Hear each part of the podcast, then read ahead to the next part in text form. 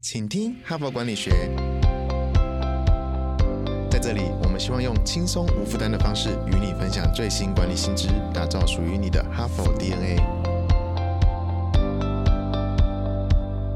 我是节目主持人杨玛丽 Mary。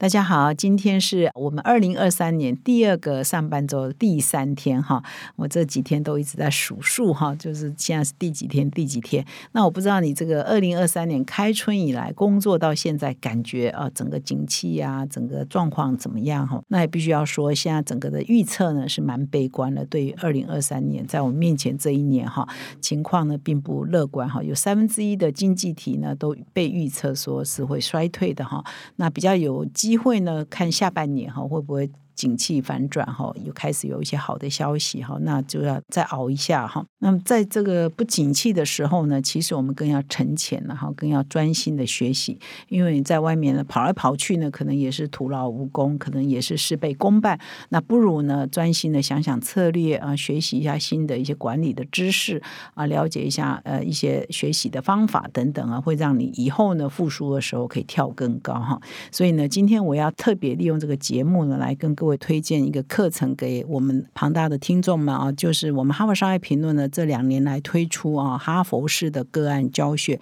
那哈佛商学院呢，应该是全世界公认最好的商学院嘛。那他们最招牌的上课方式呢，就是个案教学哈。所以，我们哈佛商业评论呢，就是源自于哈佛商学院。所以，我们在过去两年来呢，每一期呢，每一个月都邀请台湾各大啊跨校的管理学院的老师，是可以写个案，也可以教个案的哈，来跟我们。精英读者呢开这个个案教学的课程，那在这里跟各位分享我们第八期的课程哈，上课时间是在四月、五月、六月呢，已经开始正式的招生中哈，所以你可以到说明栏点击我们的八期的啊精彩的这个坚强的老师阵容以及课程的内容哈，欢迎你来报名呢，成为我们哈佛商业评论啊更实体的大家庭的一员哈。同时呢，我也在这里邀请各位听众可以持续的留言给我们的。Podcast 邀请各位听友呢，你也可以留一段留言哈，录音起来给我们，或者是留一段文字给我们看。是你有任何问题要发问，或者是你对我们 Podcast 有任何的意见呢，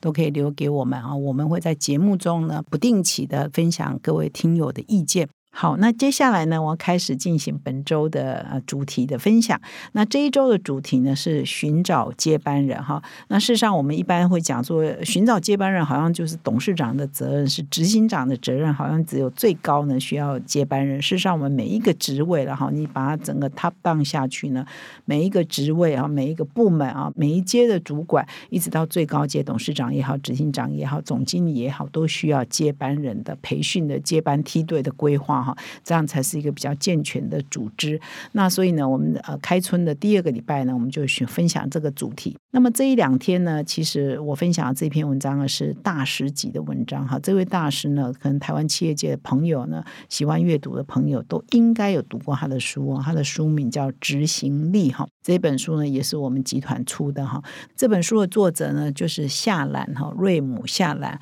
那他呢，事实上在全世界呢，很多企业各大洲呢。都有非常多的粉丝哈，忠实的这个追随者哈，大家觉得他是一个管理大师嘛哈。那他不定期呢，都在《哈佛商业评论》上发表文章，包括我们二月号呢即将要出版的封面故事呢，也是他写的一篇文章哈，大家拭目以待。那我今天分享的这一篇文章是他之前写过的哈，就是啊标题叫做“找到万中选一的执行长”哈。事实上，他就分享说，找到最棒的执行长哈，事实上是有秘诀的，是有方法的。那他这个秘诀跟方法呢，他一共在这篇文章分享四个方法哈。那这四个方法，事实上他特别在前言里头提到说，他过去三十几年来参与过不同公司呢甄选这个执行长的过程。那这些公是呢，横跨了美国之外呢，还包括中国大陆、日本、印度、巴西、欧洲哈。那参与这些挑选执行长的这个呃委员会的委员啊，或者是顾问啊，或者是董事哈，以企业董事的身份呢，去挑选未来的执行长呢，长达三十几年。所以他累积了这么多公司的经验，这么长时间的经验呢，浓缩哈他的这个结晶啊，就是认为说有四个方法呢，是挑选执行长成功哈必要的。这个条件哈，那昨天呢，我光讲这个它的第一个要点哈，就是找到接班人最重要的一个工作呢的要点，就是先找到你这个角色，你这个职位哈。当然这边谈的是执行长，他最该具备关键能力是什么？那当你界定了他最该具备关键能力之后，你再去寻找潜在的候选人，那成功几率呢？就是这个人呢，如果真的来 on board 哈，来接这个位置呢，成功几率是最高的。就是你先要做。很多的功课，了解你公司的状况，了解外部市场的状况，聆听专家的意见，哈，呃，聆听很多顾问的意见之后，把把这个关键能力最需要的 identify 出来之后，再去选接班人，哈。那么除了这个 identify 关键能力之外呢，它还有三个要点哈。那我今天呢就来分享其他的三个要点。那下栏指出来的是什么？那我也必须要再次提醒，就是说，哎，这篇文章谈的是寻找执行长，但是不管你现在是在哪一个职位，事实上我觉得都是共通的。你现在是一个部门经理，管八个、十个，或者是一个事业群总经理，管一百个、两百个、一千个人，同样的道理都是可以适用的哈。就是你在寻找接班人的时候，都都是可以用下来这样的四个秘诀呢，来寻找下一个可以接你位置的人。那么第二个特点呢是什么呢？第二个秘诀就是他们呢永远保持开放的心态，就是说。不界定哈，不限定说哇，这个接班人一定要从内部来，或者一定要从外部来哈。就是有些人呢，下来的观察是，有些这个遴选委员会的委员，包括董事呢，有先入为主的偏见，认为说，哎，内生比较好；也有一些人认为说，哦，不行不行，要外面来的比较好，因为内部的人都太熟悉了，没有创意啊，没有创新等等啊，外部比较来。有些人认为说，就是要找本行业的人；有些人就觉得啊，不必，也可以找别的行业。业的人来，或许更有新鲜感哈。所以他这边讲的说，其实。都有成功的案例，也都有失败的案例，所以你不用坚持一定要从哪里来哈，所以一定要保持开放的心态。那另外一个开放的是要对年龄这件事情哦，也要开放哈。所以我们一般认为说，我找执行长一定要经验很丰富，年纪呢大概要四十四十多岁以上嘛哈，那一定要做过什么做过什么哈。那说不一定哦，有的时候你要往下好几阶去找哈，找年轻人哈，搞不好他更适任啊。还是回到第一个要点，你有没有？界定他的关键能力哈，如果你错过昨天的节目，你要再回到 昨天去回听哈，怎么样界定关键能力，然后根据这个关键能力去找人。所以他这里也举的例子啊，我们一般认为说有经验人最好嘛，可能他这边举的例子，比如说这个脸书的创办人呐，或者是 Bill Gates 啊，微软创办人呐，或者是 Google 的创办人，都是很年轻啊，三十几岁呢，领导才能呢就非常的厉害啊，所以很多人三十几岁呢就可以做到非常厉害的事情，所以不一定。接班人、领导人一定要有某一个资历啊，某一个经验或某一个年纪哈，所以连这个也都要保持开放的态度哈。所以他这边讲的说，第二个重点就是保持开放的态度哈，不限来源，不限里或外，年纪、行业哈，就是把眼睛哈打开，把视野打开哦，接受各种人选的可能性，那才有办法找到最好的接班人。那所以如果你也是一个部门主管，也是一样啊，也不一定是你的下一届的人就是最好接班人，搞不好你最好接班人呢是下两阶下三阶哈，他可能在等待你挖掘嘛哈，或者里面的人也可以，外面来的也可以嘛哈，所以这都是相通的，然后这是第二个重点。那么第三个重点呢，我们还是要锁定第一个重点，关键能力先界定好了之后呢，是要选择最适合的人，而不是啊最优秀的人哈。就是有的人可能各方面能力都很强啊，就是比起来，如果我们没有关键能力在那个前提的话，可能觉得哎这个人名校毕业啊，做过什么大公司的什么位置啊，会这个会那个是最优秀人哈，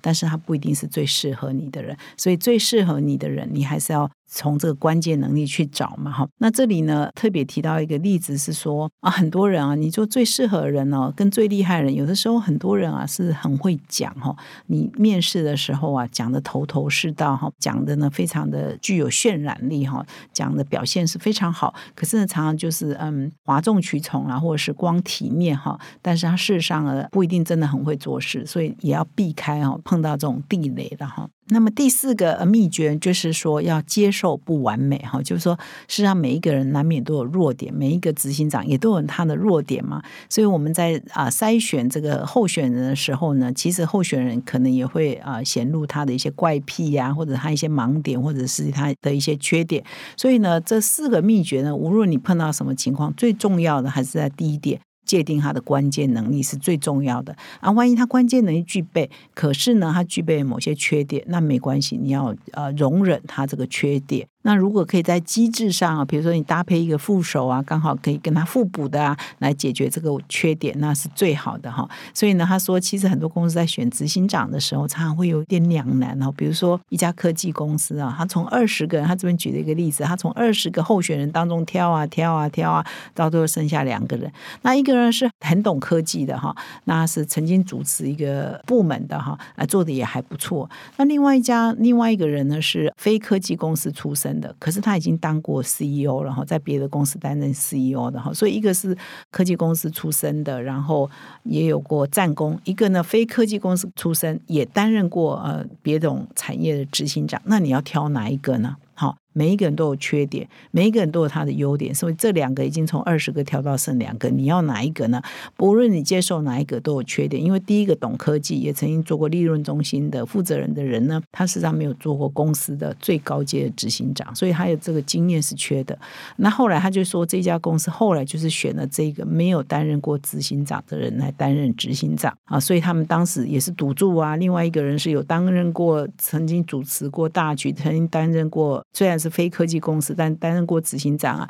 那是不是要给这个有经验的人呢？后来他们就盘点了关键能力之后，再下来呢建议之下呢，后来他们选了一个没有担任过执行长的人，而且有一点风险哈，但是他觉得有潜力，后来证明这个选择是对的哈，所以你就要接受，诶，他可能有某种缺点，可能有某种风险哈，但是你要赌一赌，但是你已经把该做功课都做好，那到最后就赌对了哈。那另外呢，他又举了另外一家公司，是一个汽车零组件厂。厂商叫德尔福哈，那德尔福在二零零九年这家公司呢，营运很惨哈。那那个时候呢，公司呢就是财务危机蛮大的哈，所以有很多新的投资者就加入哈入股嘛哈，董事会就要改组嘛哈，那就有很多外来的新的董事进来，他们就想说把这个呃执行长开除哈，因为他觉得说这执行长呢，事实上嗯可能财务的能力不好，啊他跟华尔街的沟通呢也是不良的哈。不过后来董事会呢还是决定把把这个执行长留任哈，因为觉得说，虽然他这那个时候他们的财务有危机，虽然他跟华尔街的沟通不是那么的好，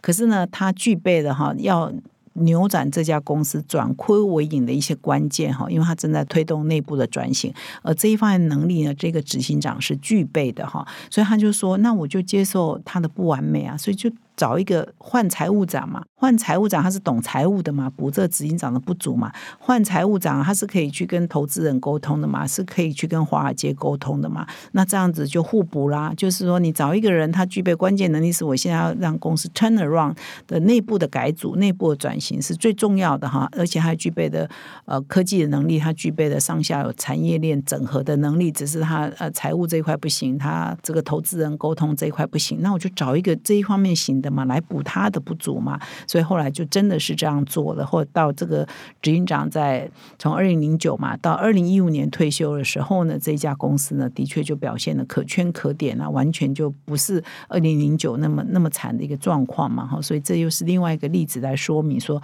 没有人是完美的哈。所以你先界定你的关键能力之后呢，找到最适合的执行长，然后他有不足的地方你要接受，然后找人来弥补哈，用透过机制透。过过可以互补的人才来弥补他的不足哈，就可以解决这个问题。好，那以上呢是今天的分享哈，如何寻找接班人哈？千万不要以为这以上内容只适合给董事长、执行长听哦。不管你在哪个角色，你都可以用类似的观念哈来寻找下一个可以接替你位置的人。那有人接你的位置，你才可以再往上升或往别的地方去发展嘛，哈，变成一个良性的循环。那最后呢，还是要提醒各位听众哦，到我们的说明来哈，做两件事情，一个是看我们第八期领导者学程的课程内容。我们呢，四月、五月、六月各一个礼拜六呢，上个案的课程哈，欢迎各位听友呢来加入我们的课程，成为我们实体的大家庭的一员哈，我们一起学习。另外呢，也邀请各位听友呢到我们的说明栏，我们有一个留言的专属的网址呢，邀请各位听友呢留一段语音呢给我们哈，声音哦，或者是留文字给我们也可以啦，留声音更好，我们可以直接在节目中直接播放。各位听友对我们 Parkes 的一些心得啊、分享啊，或者是有什么问题要问的都可以。感谢你的收听，我们明天再相会。现在就注册 HBR 数位版会员，每月三篇文章免费阅读，与世界一流管理接轨，阅读更多管理大师的精彩观点。现在就开始。